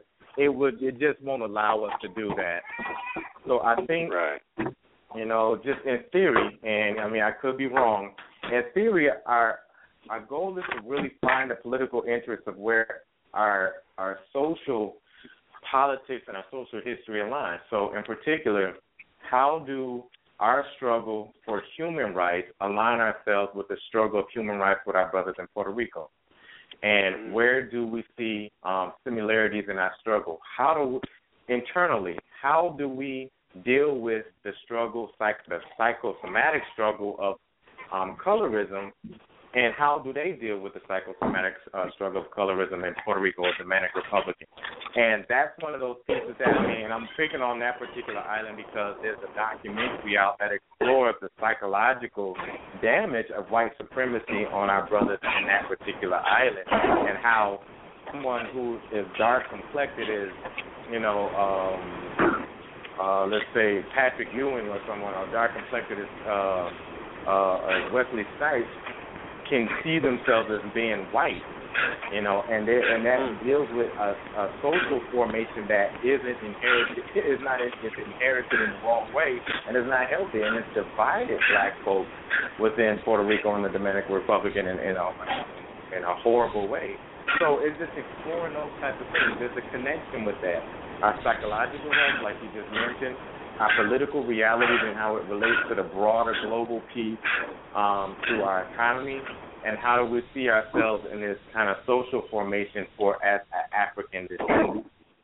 You know, and I think that's where we have to draw some lineage. If we call it the Pan African or African, uh, or what they call African in the diaspora, whatever it is, it seems like the conversation extends from us being able to find those commonalities amongst each faction, each group, and then making that bridge and and and just recognizing that our initiatives and our efforts politically um, in one space in, inherently affects and directly attributes to the struggle of, of our brothers in another space. No, and you know what, and that and that's definitely perfect. Um, I, I honestly agree, and that, and that's what I was talking about earlier uh, before you counted in about us having to use this opportunity that we have, uh, and is you know having so many brothers and sisters who are who have immigrated here to the United States, uh, who have access to not only their culture but natural resources, on how we need to make those connections more so on the economic and historical front so we can get familiarity with one another. Uh, it helps us out politically. And also, you know, we need to do more of that versus trying to connect with one another inside of the bedroom. And that's one of the things that I honestly believe that one of the things that if we study white supremacy seriously, the one thing that the white man and woman has done every day, they slept with everybody across the globe. Everywhere anywhere they go to, they're trying to sleep with somebody. And we have to make sure that like anybody else, you know, I can't party like uh a, Puff Daddy can party. Puff Daddy got millions of dollars, and you know I'm just a thousandaire. You get what I'm saying? So I can't I can't party how he party. We can't party how white people party. We have to when we socialize, we got to socialize for substance. So when we building with our brothers and sisters, you know, throughout the continent, we got to start making it more about substance. We have to make it more about uh, relevancy for all of us, so we can all survive and conquer this beast. Uh, Brother Adrian, let me ask you this question because on one of your blogs you talked about double consciousness and you had Raven-Symoné. Can you touch on that for a second for us?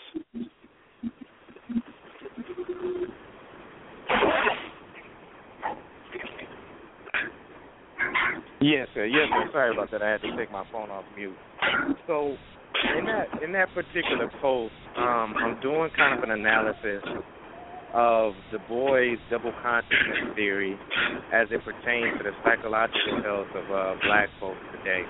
And, you know, there's been numerous research in um, Du Bois' theory, just kind of bringing it to light, him talking about the enduring struggle between um, two consciousness within our existence. One, our fight to be American, and then two, right. our fight to um, declare ourselves as being a black person.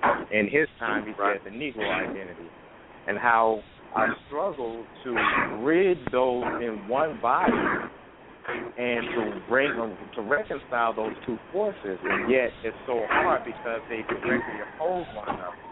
So my critique is, you know, I observed Raven-Symoné's Raven-Symoné's. Here you go. I observed Raven-Symoné's response on Oprah, and she went into her identity piece, or I'm gonna call it identity crisis, and she talked about why she doesn't like to be labeled.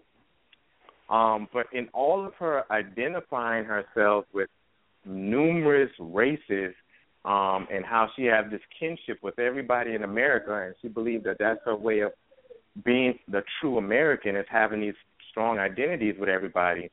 She denied and and just completely denounced any connection with being African American. She says, yeah, she recognizes herself as being from Louisiana and she has roots there, but she is not an African American.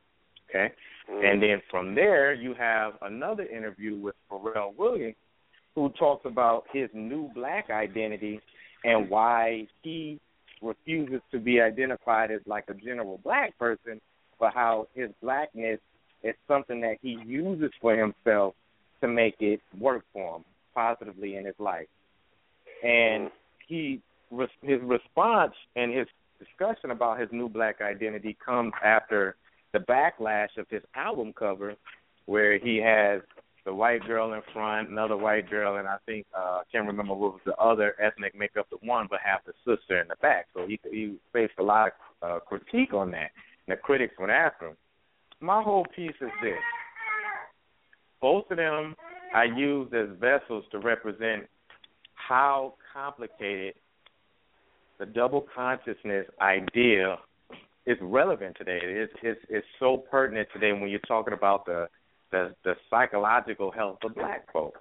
Here you have a sister who completely wants to run away from any African ancestry that her parents or anybody may have helped her to have some connection. This sister is mm. from Louisiana. And I'm sorry, if you from Louisiana and you have some hue or melanin in your no, if you have some melanin in your body, more than likely you have some deep roots with the Creole experience or African descendancy experience in Louisiana. Louisiana was importing slaves all the way up into 1886, and there's documents and there's there's evidence to show that there were slaves still being imported from the continent even after the Civil War. So wow. there's numerous, yeah, there's numerous evidence to show that this African lineage is so strong and the tradition is so strong in Louisiana, all throughout Louisiana, that anybody who claims legacy or descendancy from Louisiana has some African origin. That's one. Two, right. Pharrell, Pharrell, the problem with Pharrell is that I'm on the phone right now. You gotta wait, okay? The problem with Pharrell is that he appropriates the black identity and he he highlights successfully that it's a mentality. That it's a mentality. That it's something that, you know, he, he has a mental orientation. But yet he projects and says that people who has a problem with his album cover and people who has a problem with blackness is dealing with some issues in their own mirror and they're projecting on him or projecting it on other people. So the problem with black folks is not anything outside, it's what they're dealing with on the inside of that mirror. And if they deal with these mm-hmm. pieces internally, black folks will be okay. Two, again, he appropriates blackness as something that can either work for you or work against you. So if you wear this new black thing and you could find ways to make it work and put money in your pocket, then blackness is a good thing. But if mm. you are hurting someone else with your blackness, then it's a bad thing. The problem with both of them is that they completely destroying anything that has anything to do with Africa. Anything that has anything to do with African descendancy, anything that has anything to do with the black experience and how black identity has been created in this country. And that's complex. Mm. Pharrell pushed himself to this point where he's willing to give away blackness if you if it puts money in your pocket. That's one. Two, he denies any social realities that blackness are in. He denies any social realities that what folks are dealing with in the mirror genuflects from the broader trajectory of white supremacy. So black mm. folks isn't just doing just inheriting some uh, some racial identity self esteem right now in a vacuum and there's no no no history of racial oppression, white supremacy and racism in this country. Everything that black folks deal with in the mirror is genuflected from the harsh reality of psychological images, like I said, that deals with slavery and the brutality and the violence of getting your whole identity stripped all the way down to the submission of the new Frozen DVD that just popped up a few months ago. Okay, we don't under, we don't see how these psychological images deconstruct and destroy any idea of African affirmation or black identity subtly and little by little from a from a time a child can perceive reality all the way up until they can manifest the, the possibility of buying this guy's album. These images mm. are subconsciously and consciously. See, a lot of people like to say subconsciously, but they're consciously perpetuated in every facet of this country. You can't, uh, and you can't walk outside without dealing with something that deflates, demeans, or dehumanizes the black image or black experience of someone. So for him to say that this person is dealing with something internally in their own mirror and they need to keep that there and deal with that, no, I'm sorry. It doesn't work like that in every mirror, in every glass, and in every perspective of this country, a person is under assault with the image of them being affirmed of their own black genealogy, their black heritage, their tradition, and anything that ascends from Africa. So what he was dealing with and what he was saying that is perpetuated on him is exactly what Raven Simone is struggling with on her day to day basis. Mm. That's the idiotic thing that Oprah, I wish Oprah would have made that connection on. Like, wait a minute. What this sister is denying is what you saying this person is dealing with in the mirror. And that's right. the piece that Pharrell being oblivious on is unaware of the social consciousness, the social history, and the experience of black folks to just project it and say that it's something that we personally deal with. This is not personal in that sense. It's a group. It's a group violence. It's a violence against a group. And for you to just sit up here and deny that history means that you're willing to sell our blackness out for your monetary gain. And that was my con- hmm. complication with this. So both of those ideas genuflect to both consciousness realities internally inside themselves, war- hmm. warring, like the boys uh, try to say, fighting, having that contention to reconcile something in themselves, and they and they're just struggling. They made themselves sound real good. It just didn't look good.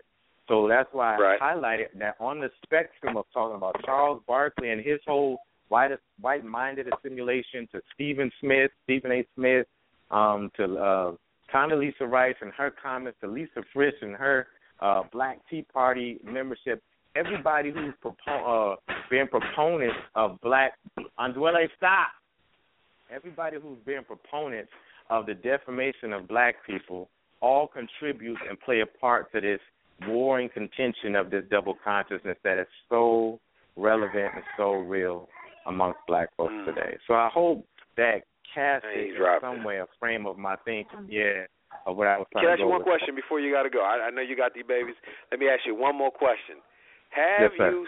Well, actually, I had two more, but I, I'm gonna I'm, I'm gonna save one because I'm gonna make that my topic next week. I'm gonna try to get Mwashu and his wife, uh, have them both on the show to talk about Bill Duke's uh, I think it's called Light Girls. We got to talk about that because that we talk about oh, double yeah. consciousness. I think there's some things there, and I might have to bring you back as well for that. But well, let me ask you this question. Me and me and I was talking about it earlier before you came on. What do you think about this two-year free uh, school? Do you think this is a good idea, or do you do you feel like I do? Do you have some skepticism with this? Uh, this two-year free school. You know, I, I got to look more into that, but you know, this is just my disposition as always. Anytime something is pushed forth on a federal legislative level and it looks kind of, you know, sparkly, you always got to read the fine print. You always got to look at what's happening behind or on the other hand in order to make sure you have a full, honest assessment of it. And I think on one end there could be some benefit to it.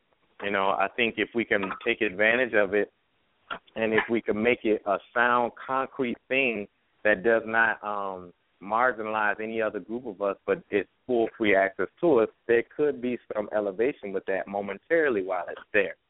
However, if this will be one of those another conservative marks or uh, perceived conservative marks where we say, well, um, these access was granted and provided for this group of people, so everything should be made proper. Everything is right. We don't need to talk about, you know, uh black folks not having access to higher education because we gave it to y'all. Then no, we need to do a little bit more further investigation because two years free of college is just a tip of the iceberg. First we gotta get black males um first we gotta get black males and black black females um, academically astute and prepared to be able to take advantage of that if 54% of black males across the nation is graduating from high school, then how are we going to make sure that that how are we going to take advantage of an opportunity like that? If the average mm. on often on average black males are who are, are graduating graduating at 12th grade have the, have the same reading proficiency as an eighth grade black male. That's something we need to investigate because how are they going to be successful with this two year free college opportunity if we're not mm. academically prepared? And those things aren't in a vacuum. We have to explore what are the, the, the social and, and, and academic ramifications that is leading a black child who is proficient and maybe can go into public schools ready and prepared by the uh, five to six, eight years later, they're reading behind most other people in that in, in their grade level. This is not something that's inherent and is, is only uh I'm, I'm on the phone, Kanandi. I'm on the phone, stop. No. Um, this is not something that you can only draw into black folks and say this is the this is their problem. This is this is uh issues that only pertain to their group. This is a social issue. This is a societal issue. There's some political causes to this. There's a history to this. And there's some economic conversations that we have to have in order to make sure that our kids are ready for um, this type of access. So, you know, on one end it's shiny and it looks good, but we have to read the fine print. Mm. And brother Adrian, I want to thank you just for dropping it like you did. Only you come through and get busy like you do. I know you got the, you got the babies. We appreciate uh appreciate you for dropping on. I am definitely going to uh, next week we got to do the too. Uh, but I thank you, brother, because I, I I will tell you, we I, brothers in the conscious community, we get criticized so much for our research and our opinions by those who don't even pick up half of what we're willing to pick up and read, or actually, you know, take away time and actually research what we're willing to research. Some people still actually uh, basing their information off something that they've read, you know, five, ten years ago. Information mm-hmm. is always changing. So this bit that you did with David Banner and also the thing on the double consciousness is important because our people suffer from this constantly, this double consciousness. And that's what I was talking about with the whole thing with Martin King and the American Sniper movie. You know, we had that movie the same weekend of Martin Luther King holiday. Uh, people flocked to the studios and, and to the theaters to watch this movie, not thinking that Dr. King was murdered by a sniper. That's right. Monday roll That's around, and then they're holding vigils Yeah. and saying that they love Dr. King. But man, Mhm. why would you be supporting the same thing that that killed Dr. King? And let's keep in mind, we know that That's the King right. family settled a lawsuit with the federal government for the murder of Dr. King, and we know that he was killed by a sniper. So when we look at Mhm. those things and we look at that, and then we say what the complexity of the dual consciousness, it's we have allegiance at one point, but then at another point we also know that we are we are targets of this country. And I'll, I'll say this, brother, before you go, and I'm pretty sure uh, you'll agree. There's nobody more American than African American, because Mm. most of our roots uh, go back deeper than any other ethnic group. A and B, uh, outside Native Americans. Let's let's, let's give them their props. Uh, Native Americans and, and and the so-called Mexican American, who is nothing but Native American as well. And there's nobody who's more patriotic. Now we're the most patriotic out of any uh, any ethnic group. We are uh, pro this country. Uh, even those of us who have problems with the federal government, we don't want to see America uh, torn apart.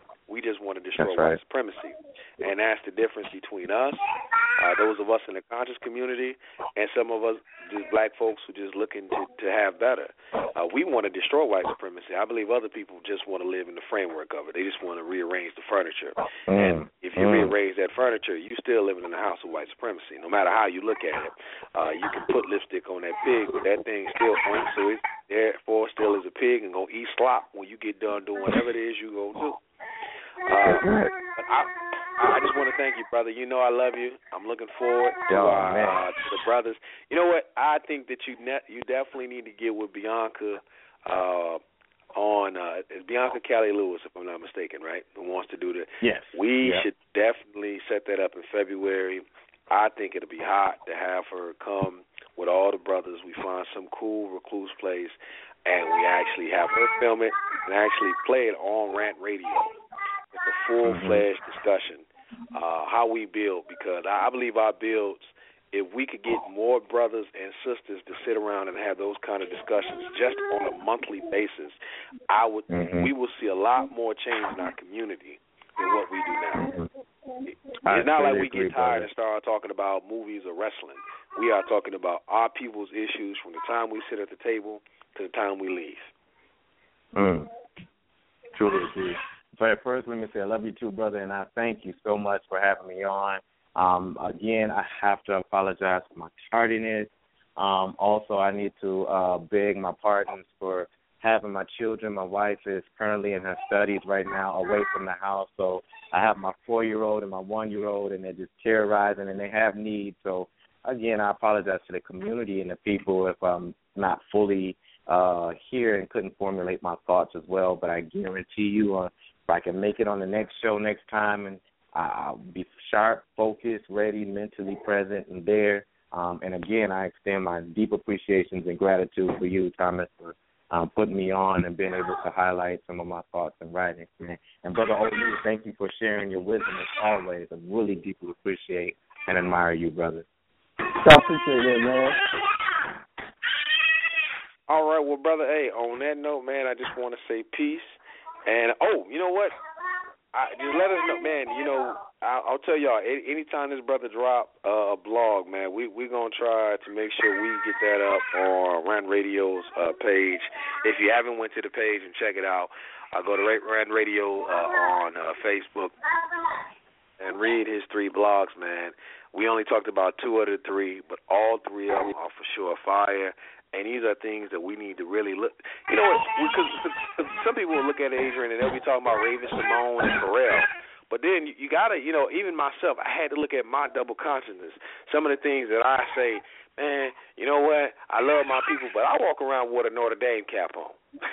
mm. I came front. I have a Notre Dame cap on. Now I know I'm from South Bend, but you know, some people they really think I graduated from North, Notre Dame. I have student mm. staff and everything else, or think I'm pro Irish. No. So that's part of that. That's part of that. That that that double consciousness. That part of that. Man, please, I ain't I ain't claiming nothing in Ireland. But I, I, mm. I agree with Brother Travis. I do need to give me some African garbs, and I need to don those more than I'm rocking my Notre Dame hat. I got to be true to it and not new to it. Mm. Powerful. Well, yes, no brother, peace, man, and uh, we appreciate you. And uh, I will definitely be getting up with you this week so we can see uh, how we can get you on the show next week. No doubt, man. I appreciate you, brother. Thank you so much. All right, uh, kiss the babies for me, brother. Peace. We'll do. Peace. And brother Olu, I, you, yes, I, you knew you knew Adrian was gonna come through. You knew he was gonna drop it hard. And I definitely want to make sure because you, uh, Sister Lanisha, y'all, man, y'all, y'all ride with Rant Radio uh, like nobody else. Who else out there? I, I got to give props to brother Kelly Threat. He rides with Rant Radio like nobody else allows me to promote on his page. Uh, Travis Smith, Antonio Muhammad. Uh, it's a plethora of people out there. I got my Vegas people out there who who rock with me. Uh, Brother Rodney, uh, Sister Angela. Uh, I got uh, Brother Levon out down in Houston. Uh, Sister Lisa Smith Mosley. People like that who rock with us. Brother Mwashu and his wife who are out there. You know, they are out there in that blizzard in Siberia East uh, right about now. Uh, I hope all my people out there, if you're able to listen to the show, I hope you're staying warm, uh, brother. Oh, I want to answer your question about uh, Empire. I, I got to do that before before uh, I get off this uh, air. Man, I'm gonna tell all you, right. brother. I agree with you. It, it, it's not like necessarily we need television, but at the same mm-hmm. time, you know, with anything that you complain about that you don't like, you have to replace it with something to get people to move. Folks ain't gonna no just doubt. go from uh people aren't gonna just go from uh uh television and movies uh to just books. Uh let's let's be real. Uh visual aid is sometimes visual aid most times is the best teacher. So uh mm-hmm. we have to as a people come up with a better visual aid. And what I believe is, you know, is, is it black uh, blackish? Do we support, or do we just support those things that are great? And then do we use the Twitters and the Facebooks to put on campaigns? I want, and I'm always saying this on Rant Radio, but I'm serious. We need to start campaigns. Why not hit Twitter up? Why not hit Facebook? I post it, you post it, you tell somebody else to post it. Man, Tyler Perry, man, get rid of that have and have nots General Hospital BS. We don't need to see that, brother. Give us a good show. Man, they, they got white folks are making shows on um Starz where they're going back in time in colonial times and other times. Give us a, a hero to go back in time. Could you imagine a brother that was a time traveler that was able to go back and solve certain things and help fight for our people? To, to correct the wrongs of a lot of things. I watch it. You know what I'm saying? And, oh, and yeah. even just do it as a uh, do it as a, a six week, eight week mini series. Give us something that we can really support. And, and and by the way, we're not begging you because if we support you, that put money in your pocket and it also helps us at the same time. It's amazing when we ask for things, we always seem as beggars. I'm not an actor. You're not an actor. Uh, you know what I'm saying? You got a, a, mm-hmm. a degree in journalism, and yeah, you can write your tail off and you can speak your tail off, but you're not trying to write no Hollywood script. We're just asking our people who are already in those realms to do right by us. And I, I don't think it's wrong when you ask a politician or the people that you support to do right by you. Same thing with music. We need our rappers to do right by us. That same interview you were talking about with Jill Scott, she said something that I thought was very important, and she talked about she talked about singing and she talked about rap, and she said that music is only good when it ha- or great when it has a story to it. Yep. And I, you know, Outkast, I love that song Art of Storytelling with Slick Rick. I think yep. about it and I say to me, my greatest three rappers. I don't, I don't have one great. I got one A, B, and C. They all are immaculate storytellers. That's Ice Cube, that's Nas, and that's Tupac. You can put them either which way you want to, as far as I'm concerned. Mm-hmm. They are immaculate storytellers. They're so descriptive. Whatever they're rapping about, they put you mentally. You can envision what they're rapping about. That's what we need. We need people who care enough to tell the right story, not the shallow story as I met the girl, she's thick, she wanted a drink, so we went back and we had sex. I don't need those yeah. tracks. So she wanted to get high, I wanted to get high. She popped the pill, I smoked the blunt. Now we doing sex. I, we we we don't need no more of those. What we need yeah. from as a people, we we just need some we we need some good records that are going to support us in our day to day struggle. That's going to relate to us as a people. And that's what I think that we have to get. But we have to put campaigns on. We have to ask for those things. And last but not least, I know I know Brother Rodney is he's actually uh listening. This is the bit that I don't think he got what I was saying about Bill Cosby. See, I I'm not a person who don't disbelieve that Bill Cosby was set up. I don't mm-hmm. disbelieve that. See, I don't disbelieve that. I'm just saying that Bill was rubbing shoulders with the wrong people. And those same people that he thought was his friends, the Jay Leno's of the world, those mm-hmm. are the people that are out on the on the circuit speaking bad against them. And like Sinbad said, hey, well if all you comedians knew that he was raping folks, how come y'all didn't speak up? And like Sinbad said, hey, yep. I was out around those times. I've never heard anything about Bill raping nobody. If that was the known thing, how come I didn't know? and and and that's what we need. You know, we we need what are these black comedians? But but then again, I have to ask: Is Bill a friend of Eddie Murphy's? It, has Bill ever spoke up for Eddie Murphy? Has Bill ever spoke up for all these other entertainers that could possibly come to his aid? And and, and one that, more that's, thing. That's true. And one more thing that I that I think is very very uh important brother, uh, brother, what's that brother name? Lord Jamar. Mm-hmm. I saw an interview with him, and he said something about rappers saying that they can't speak out. He said, "What's the point of you having all this money if you can't say what you want to say?" Yep. And I, I want everybody who has their favorite athlete, their favorite rapper, singer, whatever, dancer, whomever, if they're making X amount of money but they have to be cautious with what they say. They still a slave. A slave no has to be careful.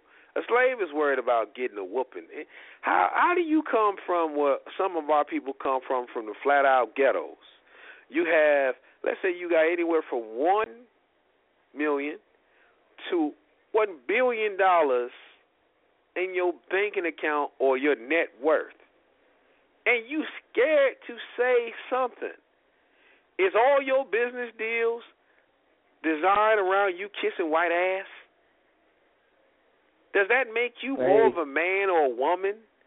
And this is to even the black middle class. Does that make you how do you a coward dies a thousand deaths? When we sit around and we see what what goes on with so many of our, our young kids and our, our, our brothers and sisters who are our age as well, uh, we we see them going through so many trials and tribulations with the police, and we got people who can speak up, say stuff, brother. Oh, we talked about folks filming uh, the, the beatings and murders of these people, and how folks uh, label them heroic. You ain't no damn hero if you sitting there with a phone while somebody getting beat to death or being killed. You a sucker. Period. If it's a fight, man, you know the old saying: if I don't feel like I can whoop you, I'm gonna pick up something and whoop you with that. Yes, no doubt. So my my thing is from entertainment to just how we live in general. We're gonna have to start demanding more. I, I, I want to say this because I feel like Bill Cosby he was trying to come back with the shows. We we we know that, and we know a lot of this yeah. is just piling on as well.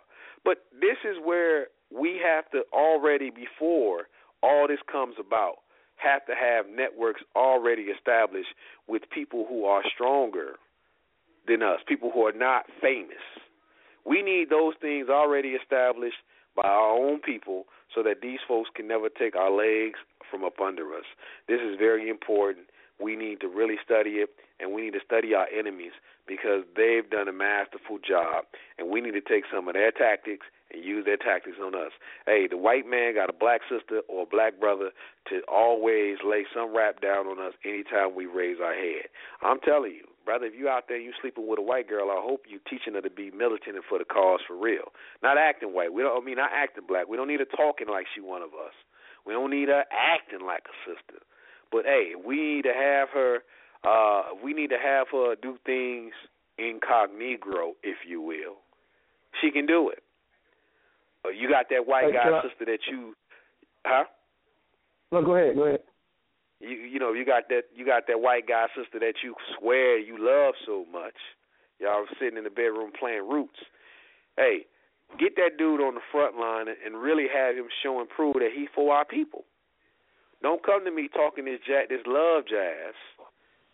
If you can't get this guy to to show you he not not only love you but he love our people and not because of your physical attributes either or because you decide that you're gonna let your afro grow out and drop the perm. We don't need that. We need folks who are down for the cause.